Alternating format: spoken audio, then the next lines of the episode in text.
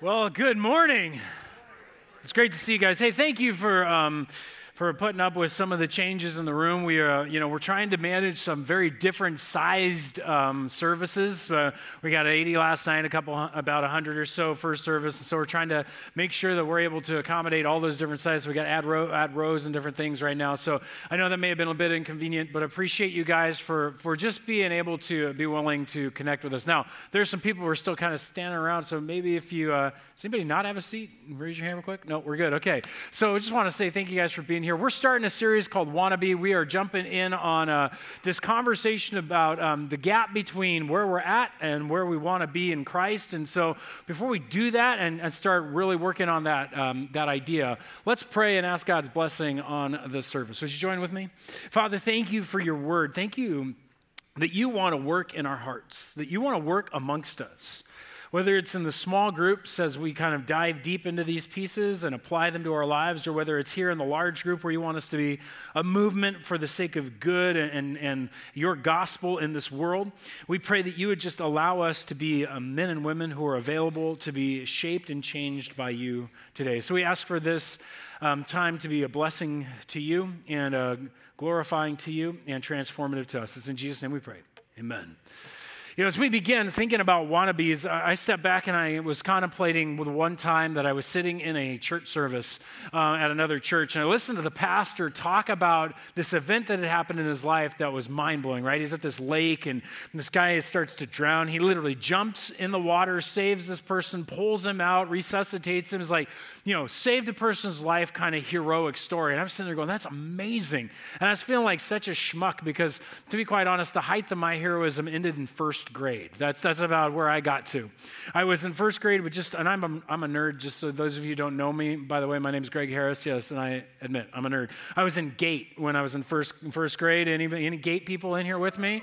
Woo, all right, we love the GATE people. Anyway, I was in GATE, and um, GATE is like the, the honor roll for like Corona Norco Unified School District at the time. And so I just put in this class, I sit across from this kid named um, Mister Jones, I'll call him. And Mister Jones was a, was an interesting guy. We're in the GATE class, but he was the kid who just decided he was going to be the bully to the rest of the class. And so he would pick on people and push people, start fights with people.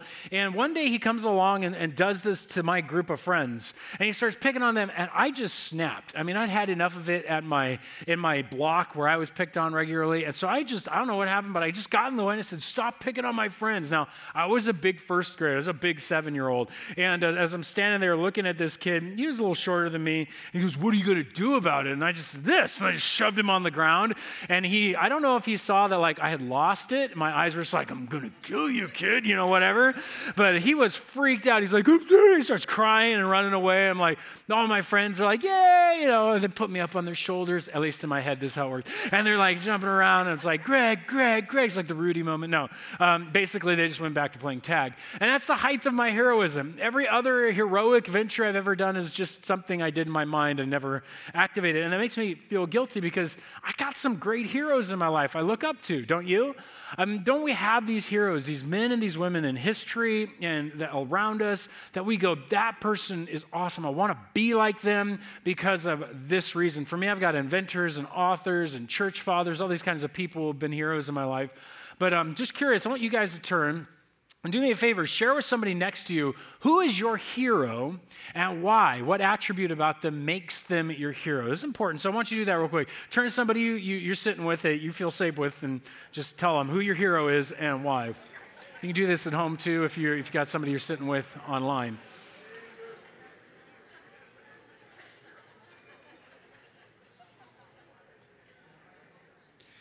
Just with a show of hands, um, real quick, as I know not all of you have had a chance to share. There's a lot of you in here. Just a quick show of hands. How many of you guys chose somebody from history? It's somebody who's dead, they're gone, they were in the past, and somebody was shared that. Okay, a few, a couple of you. I expected more. How many of you had like a parent? Mom or dad, something like that, a little bit more. How many of you have a, have a, a current, the, your, your hero's still alive today? They're still here, they're alive. Um, did anybody, this is, Did anybody select a celebrity? Like, hey, it's like Jay-Z or somebody. He's like, you're not just kidding. The uh, what's funny is, I, you know, when we don't do this much, but online, everybody, when I was looking at sites on heroes, they all pick celebrities. They have these people. They're like, yeah, this this artist and this rock star and this movie star. I'm like, time out, guys. These people only pretend to be heroes. They're not actually able to fly and kick people in the face. This doesn't happen. Celebrities aren't heroes. Heroes are obscure individuals who rise up in difficult time periods to accomplish great things for good. And, and what happens is we look at those people and we go, whoa. And sometimes our parents are heroes because how they've emulated their lives. How many of you said Jesus? Anybody in here say Jesus? He, Sunday schoolers. No, just kidding. The... Uh, Actually, it's funny for me, as I was sitting in a Carl's Junior many years ago uh, with a book open, and it was all about people pleasing and how to get over it and all this stuff. So I'm working through all these projects, and and they say, write out your heroes from when you were young and, and all through your life, and then write those attributes next to them. So I did this, right? I'm like Thomas Edison and Nikola Tesla and Alexander Graham Bell, all inventors when I was a kid. And then it turns into like C S Lewis and J R R Tolkien, and then it's Athanasius and Luther and Augustine, all these people from church history. And so I'm just writing all these lists out and all these different people of why they're my heroes for what they did, how they stood for this, and how they created that. And I backed off because it was supposed to be helping you see what your list of values were in your life. And suddenly it just smacked me. As I looked at it, I'm like, creative, storyteller, who is, stands for little people, the poor, and capable of standing for theology. I'm like, wait a minute, my hero is Jesus. I am making the Sunday school answer, but for a different reason. For me, literally every attribute of the people that I emulated, the people that I loved, was found in this one named Jesus. And this one that I followed. And you think about it, the attribute that you shared, you can most likely find it in Christ. And if a whole room of those attributes are put together and we find them in Christ, what I want to challenge you is whether you're a Christian or not, whether you're following Jesus or not, if you're just examining this thing, that perhaps Jesus is the kind of person that you should emulate anyway. That Jesus is the kind of person that when you get to know him, when you see who he is, he's the creative, inventive, powerful, capable individual who is the storyteller, the artist, the one that you're just like, what is this in this one? And you can discover that Jesus is the ideal human for life. And what happens for Christians is we know this. We're like, Sunday school answer, Jesus should be my hero. But he truly can be. When you start to think about what he's accomplished and what he's done and how he has shaped all of our heroes towards these vision, this vision of life. And then comes the problem. I examine my life and I look at who I am and I look at my hero and I see there's this huge gap between me and him. And though I want to be like Christ, all I really am is just a wannabe. Anybody feel like that sometimes? You get out of your car and you're supposed to be like Christ. We pretend, we do our thing like we talked about last week, but honestly, we're just simply being wannabes. We, we, we know we should be better. We know we should be like Christ. We know we should be growing. But how do you do that? How do you go from where we're at to being more like Christ? What's that gap? We know we'll never be perfect because, you know, that's what happens in heaven. But how do we at least close the gap a little bit? How do we get closer to what we're supposed to be like? And, and the answer is, is difficult. Because there's some pitfalls that I need to point out. And that's what really how I want to start this series. Is I want to point out these pitfalls because the Apostle Paul, he was a church planter in the in the first century. Uh, he planted all kinds of churches for Christ. Jesus sent him out, and Paul set up all these churches. And in his churches, especially in an area called Galatia, which is in what we would call modern-day Turkey, there is this area called Galatia, and all these churches were in there, and they were struggling with this question, how do I live freely so that I can become like Christ? What do I do? How do we do this? And there was all these false teachers and all these different ideas and all these kind of gurus and stuff and paganism floating around in this pluralistic environment that they had to work through to understand in our world, how do we live like Jesus? How do we be like Christ? And so Paul writes a letter to them, and we know it today as the letter of Galatians. And if you will, grab a Bible, find them under the seats if you need one, but on page nine seventy-four in the seat Bibles, you can find it, or Galatians chapter one, or chapter five, verse one through twenty-one. Um, if you have the app, you can, even at home, if you're if you're watching this online, you can pull it out on the app. You can find the notes there, and you can follow through with us in that area. It's there on, in your phone as well. So Galatians chapter five, beginning in verse one, starts a conversation. He, he's just said, in the way that you came to Christ is the same way that you develop in Christ, and he wants to remind them that, and now he wants to lay out these two major pitfalls that they've stumbled into. And so his first pitfall he lays out is like, look, becoming like Christ didn't come from the law. Becoming like Christ doesn't come from rules and regulations. And so he begins, verse one. For freedom, Christ set us free. Stand firm, therefore, and do not submit again to the a yoke of slavery. So he says, he says, listen, guys, you've been set free for freedom. Christ wants you to be free. He wants you to walk in freedom. But here's the case. You're trying to lock yourself up in slavery again. Now, slavery is a big topic. In the ancient world, ev- the vast majority, eighty percent of people were slaves. And, and so you, everybody understood this. You were, you, if you were a freed person, it was a rarity. It was a blessing. It was a great thing. In our culture, we have a different vision of slavery and freedom, all this stuff. We talk about freedom from restraints and all these kind of things. But here, it's a specific kind of freedom that God wants us to understand, that God wants us to grasp. And it's layered into the Bible. And it starts off with an understanding of what we've been enslaved to. And I like to put it this way, even if you're new to Christianity, you can get this, because I think everybody in this room would say you're a person with good intentions, wouldn't you? I mean, we're all people of good intentions. Everybody I've ever talked to, be them Christian or not, pretty much says, look, I don't intend to do wrong. I'm not setting out to be like an evil person. I've got good intentions. I want to help people. I want to care about the poor. Yeah, I want to I want to make sure that my children get a good education. I want to be a good parent. All good intentions, amen? But here's the problem. Our good intentions never line up with our actions. We wind up having good intentions to care for people or the poor, and we wind up never doing it. In fact, I remember I had a conversation. He's like, I, my friend was saying, like, I care about the poor. I absolutely care about the poor. They're a big deal, and he's laying out all the reasons and why the government should help and all these things. I'm like, okay, I, you know, I don't know a lot about that. And I just asked him, how much money do you give out of your income to help the poor? Nothing. And that's the point, right? The point is that I have every good intention to love for my, to care about my children, to love on them. And so I do that. Then why are you yelling at them at these times? Well, you know, I've got my reasons. I just make mistakes. Exactly. We all make mistakes.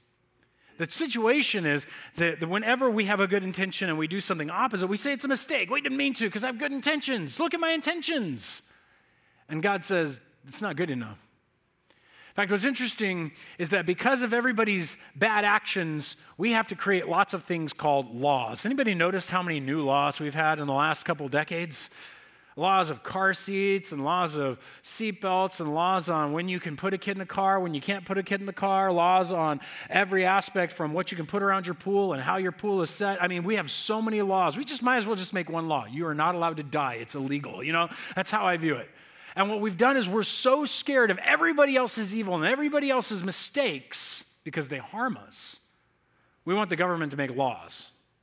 We want rules. In fact, I know everybody's good intentions are broke are broken by their actions, because I can go to Barnes and Nobles, I can go to church bookstores and find entire rows of things called self-help books. Anybody listen to some help, self-help podcasts, right? Self-help's about the realization I'm not who I want to be. I need some help. And so I start reading all these rules and all these ideas and ten steps to this and nine steps to that. And now I can be the best me I can ever be. Here's the problem. You may have even come to church thinking I'm here to be a good person. I'm here because church makes me better, it makes me a good person, it makes me happier. Hey, I, this is about being good and doing good, which is why so many people point at the church and say, you guys are all hypocrites. And in the church, we all feel like, well, man, I'm so in, I'm just, you know, I'm just a mess. I actually don't live up to this. I'm so inconsistent. And we feel this gap because we think it's about being good and doing good. And here's the problem. Paul says it's not. Check this out.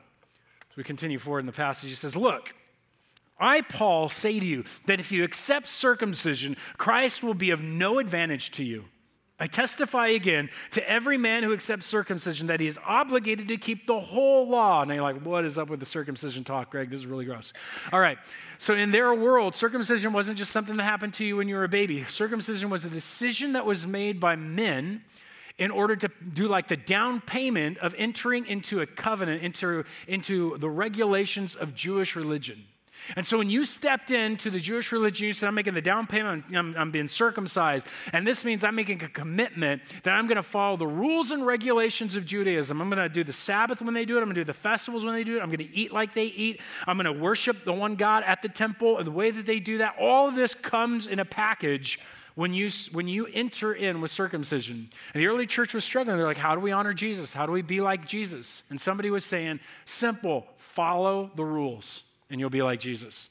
Put yourself under the rules and you'll wind up living and being like Jesus. And Paul's saying, no, no, no, no, no, no, no. If you accept circumcision, if you put yourself back under the rules, You put yourself back under the little regulations and all the steps. You're obligated to keep every single one. In fact, he gets very severe here. Look at this next verse. It says, you are severed from Christ, you who would be justified by the law. And that's the point. That word justified is important. He's saying if you're trying to make yourself right before God by the law, by good rules, you're going to lose out because you have fallen away from grace. Now, what, what do I mean here? So many of us come to church. So many of us think Christianity is about do this and don't do that. Do this and don't do that. Do this and don't do that. Actually, Islam's about do this and don't do that. If you do these things right and don't do these things, God might love you and bless you and bring you into heaven. Judaism says if you do these things and you do this and you don't do this and you got more, more good than you got bad, God's going to accept you into heaven. Buddhism actually claims if you follow the fourfold truth and the eightfold path, then you will, or the four noble truths and the eightfold path, you will have blessing. You will enter into heaven, nirvana. You will have this glorious experience. You'll get out of this whole cycle of reincarnation. Hinduism says if you build enough good karma in your life and deal with enough of your bad karma, you'll be released into this, into Brahman and stop being Atman. You'll get out of the illusion, but it's all about do, do, do, do, do, do, do. Secularism says if you're not smart enough, you need to do a good education to be a good person. If you're not rich enough, you need to do really good things so you can make good money, and then you're going to get out of your problem. Stop doing these things. Do stuff, and you'll have a good life. Christianity is not about do this and don't do that, although it sounds like that very often, because we fall into the pitfall of putting ourselves back under the rules. And Paul says, if you do that, you've fallen from grace. Because grace isn't something that's given because you earn it. It's given without any desert. You're not, you don't deserve it at all. See, Christianity spells coming to God not as D O. It spells it as D O N E, done. You see, what Jesus did is he did all the doing. He finished it off. He lived every good Jewish rule. He lived out every good intention. There was nothing God could judge him for. And then on the cross, when he dies, Christianity states, when you receive what Jesus did for you, this is the good news. God puts in you, like you take a sponge and you soak it in water, and it just soaks in that water. He puts in you, infuses in you. The word is imputes all of his goodness into you so that you can be right with God. Not because you did anything, but because he wants to, because he loves you. The church isn't about do this and do that, be good and don't be bad. The church is about something completely different. In fact, when we see that we get locked into this, we lose track of following Jesus and we fall under all these rules of your quiet time, making sure you're at church at the right time, making sure that you do, you know, these good volunteer efforts and you tithe this money and you've done these, done these things, all of this stuff, right? And here's the thing, you're going to end up doing good, and trust me, because we're going to be like Christ. But doing this good doesn't make you like Christ. It's the result of something else.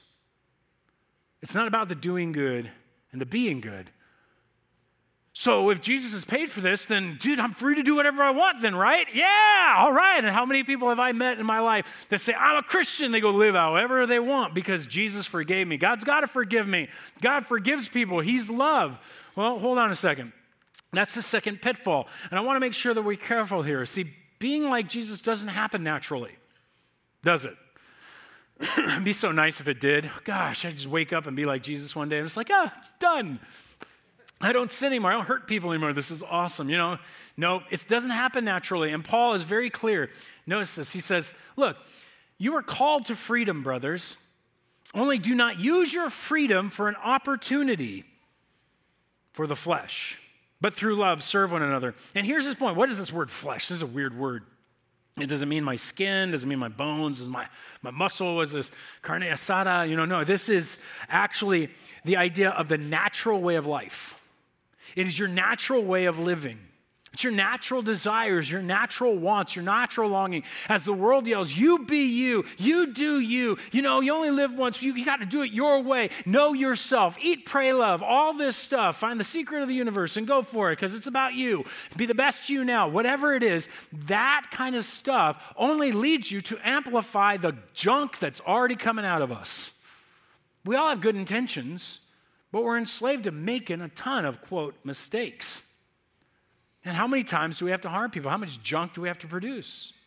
And this is the problem. We want to be the boss of ourselves. We want to rule ourselves. We want to say, I'm in charge. Since Jesus set me free, I can know God and be in charge. This is great. And Paul says, whoa, time out. Don't let your freedom be an excuse to doing whatever you want, to living this natural life. It doesn't work this way.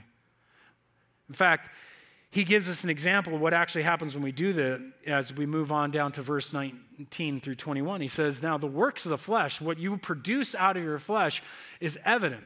Sexual immorality, impurity, sensuality, idolatry, sorcery, enmity, strife, jealousy, fits of anger, rivalries, dissensions, divisions, envy, drunkenness, orgies, and things like these. I warn you, as I warned you before, that those who do such things will not inherit the kingdom of God. Now, I'm going to ask you to do something difficult for a second here. Open your, open, you may have in front of you one of the one of the programs or whatever. I want you to literally take your pen for a minute, looking at this verse and just kind of, you know, jot maybe the ones that you actually have done in your life down. There's a checklist in there or whatever, check the check. But my point for me is I've done this. I sat down and I looked at this list, and as you guys are doing that, I'll just let you know this is how it works for me. Sexual immorality, that's any kind of sexual expression outside of marriage, lust or or whatever. Okay, well, check. Okay, impurity, that's cussing, thinking poorly, evil, dirty thoughts. Okay, check. Sensuality, just kind of lounging around and experiencing just my pleasure and all. It's being entertained for entertainment's sake. Okay, check. Idolatry, worshiping anything other than God. Check. Sorcery, which is drug use for the sake of tran- getting your mind kind of a transcendent world, trying to overcome um, your world with drugs. So, so check. Okay, enmity, check. Strife, jealousy, fits in your... When I went through this, I checked every single box but the last one. Thank God. And here's the hard part. I was proud I didn't check the last one, which then made me write down pride. Okay, check. Isn't that horrible? It's like, oh, all this evil, but I didn't do the last one. Really, Greg? Really? Yeah, really. We produce all kinds of junk, and just because we follow a bunch of rules doesn't change you. Maybe your behavior changes, but it doesn't change your heart. And running after you doesn't give you Jesus, doesn't make you like your heroes. It makes you selfish, self-centered, and produces all kinds of yummy stuff. Ugh. I mean, be honest with yourself. These are a lot of the things on this list you don't share with your parents, your spouse, or anyone else. You would love to keep them hidden away because they make you feel guilty, ashamed, or just plain broken. There's not a person in this room who didn't check something. And notice that God doesn't say, and these are mistakes. No, he says, these are things like, and things like these, I warned you as I warned you before, that those who do such things will not inherit the kingdom of God. Here's the problem. These things aren't mistakes. These are being on the wrong side of morality. They're evil, not mistakes. We're enslaved to evil in our hearts. We're enslaved to doing what the Bible has called sin. This is a list of them. And he says, you won't inherit the kingdom of God. And what is the kingdom of God? Um, one pastor put it this way, the kingdom of God is anywhere Jesus reigns. He reigns in heaven currently. He reigns in our hearts as Christians, and he reigns in the church. One day he'll reign on earth. Wherever you find Jesus ruling, that's the kingdom of God. In fact, you could translate that as the rule of God, or where God's the boss. And so here's the problem. Paul says, if you're severed from Christ's following rules, it doesn't mean you just run off and do whatever you want to do, because when you're being the boss, Jesus isn't the boss. And when you're being the boss, you and I produce all kinds of garbage. And it's the stuff that you don't get to be in heaven with. See, if we don't want God now in our lives, why would we want to go to the place where he's clearly in charge for eternity? Heaven's not about us. Heaven's about God. It's always been there. There is no concept of, of a heaven where God isn't ruling in any of the religions that hold to a heaven. It's Americans who erased God out of heaven and turned it into our pleasure zone.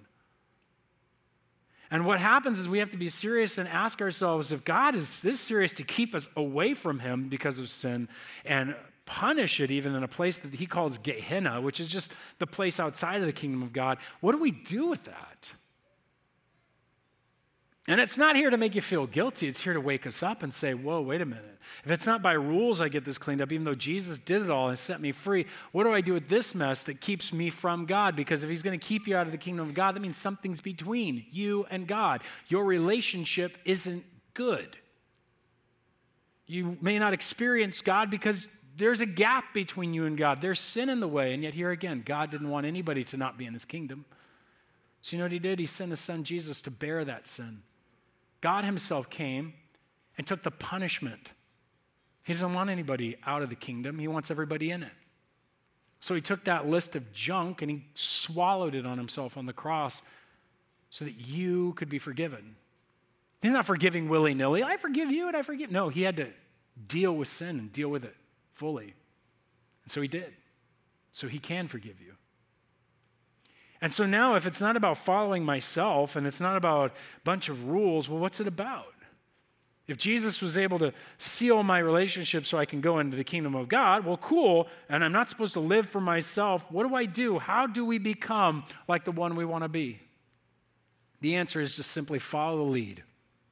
Follow the lead of the one you want to be. No, and you're like, well, that's cryptic, Greg, thanks. We'll, we'll flesh this out for a second. Verse sixteen through seven, back up in the text. He says, but I say, walk by the Spirit, and you will not gratify the desires of the flesh. For the desires of the flesh are against the Spirit, and the desires of the Spirit are against the flesh. For these are opposed to each other to keep you from doing the things you want to do. Now, notice this. He says that I tell you, it's not about rules and laws. In fact, that's what he ends with, right? If, if you are led by the Spirit, you're not under the law. So it's not about doing whatever you want to do. It, no, no, no. It's not about your flesh. Your flesh is opposed. There's this conflict against this one called the Spirit. The Spirit is actually the third person of the Trinity, the one who dwells in you. When Jesus paid for your sin and did everything that needs to be done, God was pleased with you. And when you receive him, God moves into your life and begins a relationship with you. Literally, he dwells in you. There's no gap between between you and God. God dwells with his Christians by his presence, the person of the Spirit. It is Christ in you. God present to lead you, speaking to you, connecting to you. It's a relationship. This is the radical difference of all the other religions. Christianity claims you don't do anything. God graces you with Jesus Christ. If you receive it, then he moves in and he relates to you. And it's in that relationship, as you follow his lead, as you follow the lead of the one you want to be, that he changes you into the one you want to be like. That the results or the fruit, as you will see in this series, is good and being good. As the result of the relationship, not rules, and not living your natural life. Those are the pitfalls. And so the only way to tra- be transformed, I'm going to give you four principles on how to be transformed. I'm kidding. That would be back in rules, right? No, I, what I want to do is I want to call us to this relationship. I want to call us to walking behind the Spirit of God, who is speaking to you, who is calling you forward. So that means we need to know his voice. How do you know the voice of the God who dwells with you? Because he's speaking to you. You know that, right? Because God's not like saved you just to go like, okay, have fun. No, God saved you and dwells in you to have a relationship. And, and, and key here, guys, how do you have a relationship? I, this is important for every single relationship in your life. This is how you have a relationship. One person speaks, the other person listens. One person speaks, the other person listens, and communication goes back and forth. When you have that, you have what we call a relationship. Pretty, that's like, you take that home. That was free. I'm just kidding. It's obvious, right? But when we come to God, we don't think of a relationship with God as he speaks and I listen, I speak and he listens, until you start realizing what prayer is. Prayer is you speaking. God hears you. Reading the word isn't something you have to do every day. No, it's hearing his voice. This is the word of God. The Spirit of God literally inscribed, inscripted this. It's inspired, as it says. The Spirit of God led men to write down, and this is his voice to us. As you get to know the word, you get to know his voice. As you get to know his voice, you get to know his desire, because his desires are against yours. His desires don't lock you under the law. His desires lead you to become like Christ in a relationship. And so we got to know his voice and hear that relationship. The fastest way I can say this is that you got to Keep your mind on the things of God. Notice how Paul says it in another, ch- in another letter that he writes to another church. Same concept. He says, for those who live according to the flesh, the natural way of life, they set their minds on the things of the natural way of life. Isn't that true? If you're sitting pondering constantly your anger and your frustration, if you're sitting pondering and discussing constantly this, this bitterness that's going on at work and how you want to just blow up the freeways and everybody who's involved with it or whatever you're feeling, if you're like me and you're imagining you've locked guns on your car and you're like driving around, anybody who, okay, maybe you're not like me, but the the idea is that you, you're contemplating and thinking constantly about the fleshly things, you're forgetting something, that the Spirit of God is there. See, those who live according to the Spirit set their mind on the things of the Spirit. You keep your mind on God's things. You keep your mind on his stuff. And what does that look like? What does that mean? First and foremost, just start here. The Spirit of God is always with you. He doesn't leave you. He's not here right now because you're at church and not with you when you go home. No, he's here with you in church, and the, he's here with you in the foyer. He's with you in the car. He's with you at work. He's not more with you at church. He's not more with you in the car. He's not more with you at Chick-fil-A. Well, he may be more at Chick-fil-A, but not anywhere else. Um, He's, he's, with, he's never more with you or less with you. He is always with you.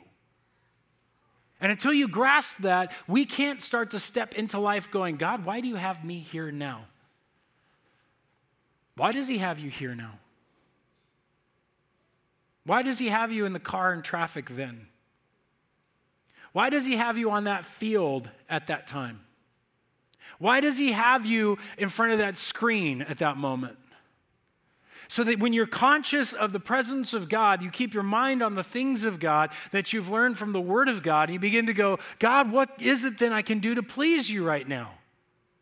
What can I do to please you right now? Because this, you've got me here right now for a reason. What is it? I want to please you now. And if you know the scriptures, you're going to begin to hear his voice. Trust me.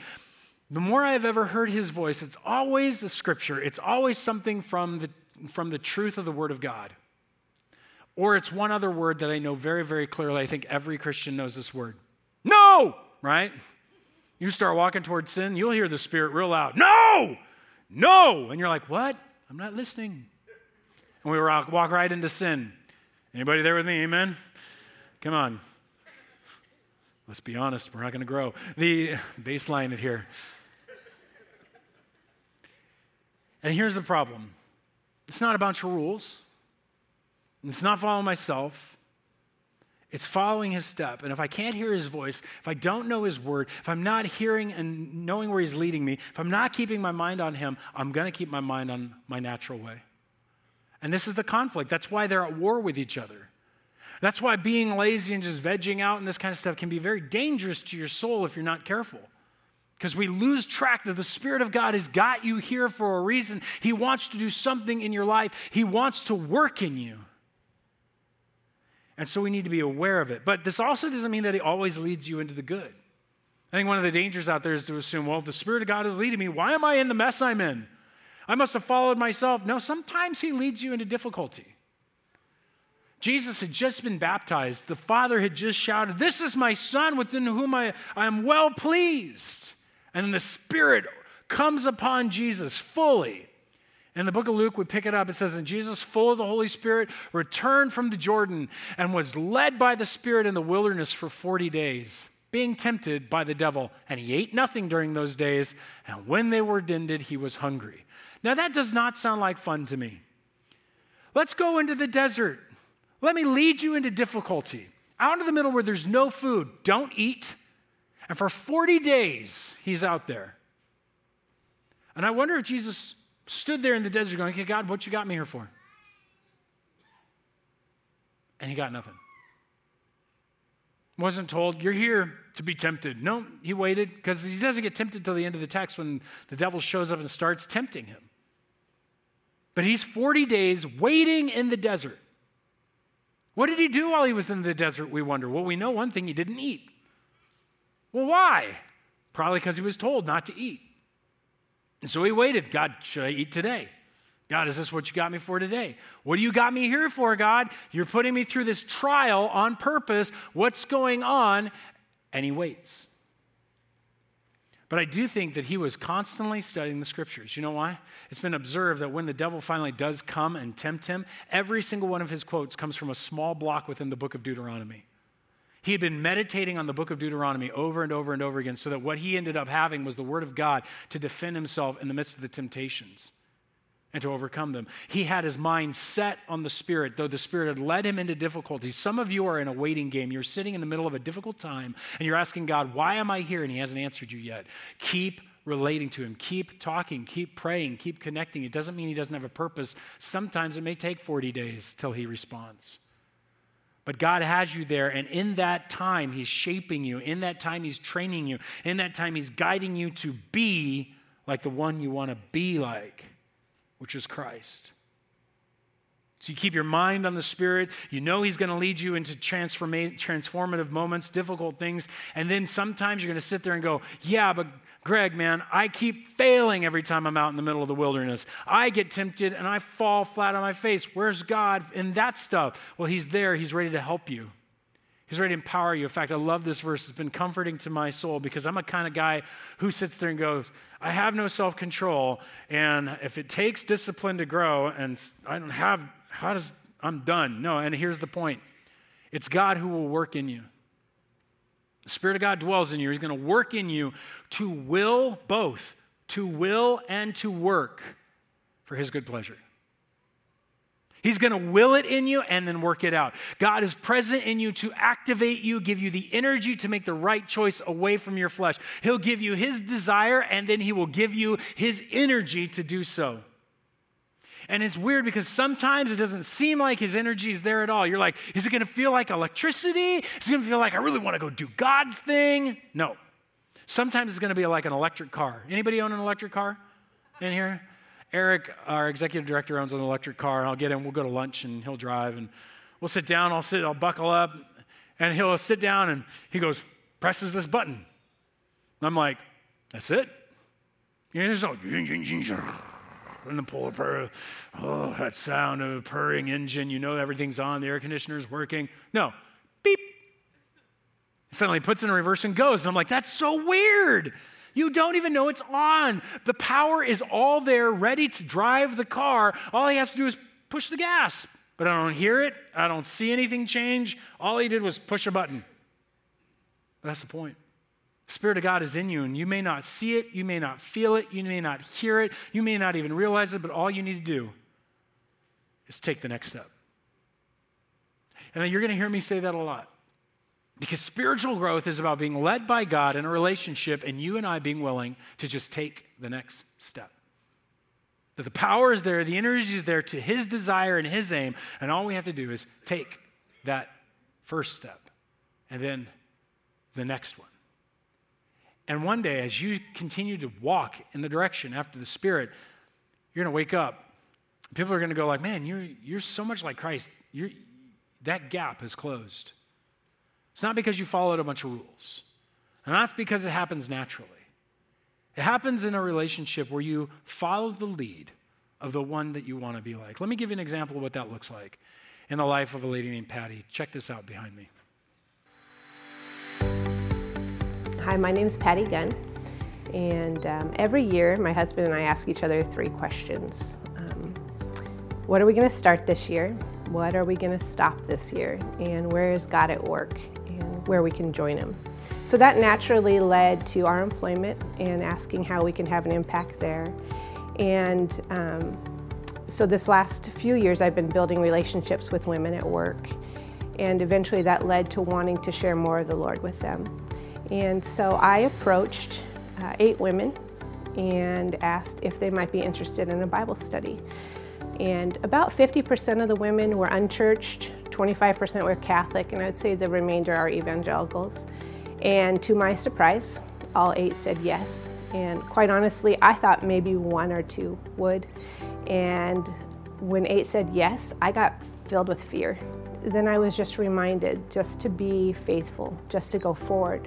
But in my time of hesitating, a woman came to me from school who is Catholic, and she said, why are you not starting the Bible study? If you would just start Bible study, I'll skip Mass and come to your Bible study. And I was like, oh my gosh, I have to do this Bible study. These women wanted a place to have hope, to encourage each other, to mourn with each other, and to celebrate with each other. It was so easy. I was surprised. I witnessed that the uh, Bible study had an impact on women. There's one specifically who, that she wasn't actively pursuing the Lord and not attending church in any way. And yet through this Bible study, she started reading God's Word. She started praying out loud and engaging with other women. And uh, she started celebrating the ways that she was growing in the Lord. It was pretty exciting. If you're afraid to start a group, don't be afraid to ask someone to help you. That's what I did, and uh, it's been amazing to see all that God has done and to see all the fruit that's come from meeting with all these women.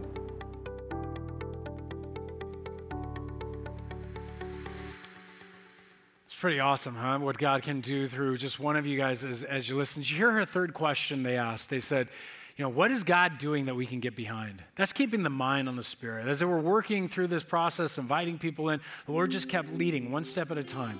And she began to grow this group. And I just praise God for what He does in you guys and what He does through our groups. And again, I want to challenge you that we follow Jesus, but we don't follow Jesus alone. We follow Jesus together. And maybe it's time for you to say, I got to get in a group. We, we started this last week, still opportunity to join in these six weeks and be a part of that. Maybe you want to start a group like Patty did at your work or maybe with a f- group of friends. Um, we'd love to connect with you out there on the in the courtyard. There'll be a thing called a briefing. And Justin will just give you information, get you this packet of, of stuff where you can work through those things. Or maybe you just want to join a group. There are groups out there to join. They're available and open. And so we just want to encourage you guys not to try to see this transformation done by yourself. You can't. We talked about that last week. But instead, to understand that this walking after Christ is something that we do together. Now, that being said, some of you need to make a decision today. God's been working on you. He's been trying to wake you. Maybe you came to church and He has a reason you're here. Because He loves you, wanted you to hear that he is, he's not calling you to be good and do good and clean up all this stuff, but He's calling you to His relationship with Him. And right now, you, you're gonna, you're gonna face some voices in your head that this is ridiculous, that's not true, this is dumb. But I showed you the texts. So Christ has been saying for years, this is about a free gift to you. And it now lands at your seat. What are you gonna do with it? Is this something that you're willing to receive because God has loved you to pay for your sins, to do everything that you need so He can have a relationship with you, move into your life? And it begins right now where you can make that decision. So if you would, would everybody in this room please bow your heads with me. God may be calling you right now to begin that relationship with Him by accepting and receiving the gift that He has for you in Jesus. And if that's you, this is a prayer that you can begin to pray to God. You just turn to Him and from your heart, just let Him know that you know you've sinned. You know you have all these good intentions, but it has come out in evil ways and you've harmed people and you've offended Him. And that's hard, I know, but admit that to Him. And now ask to receive His gift of all the good from Jesus and what He did on the cross for you. Ask God to forgive you, and He will.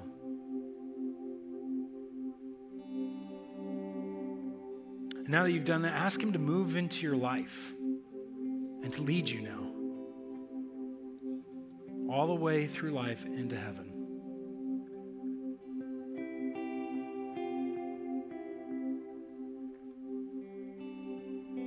God, I ask that you would hear their cry, hear their hearts, hear their prayers, and answer them with your presence. And I pray this in Jesus' name.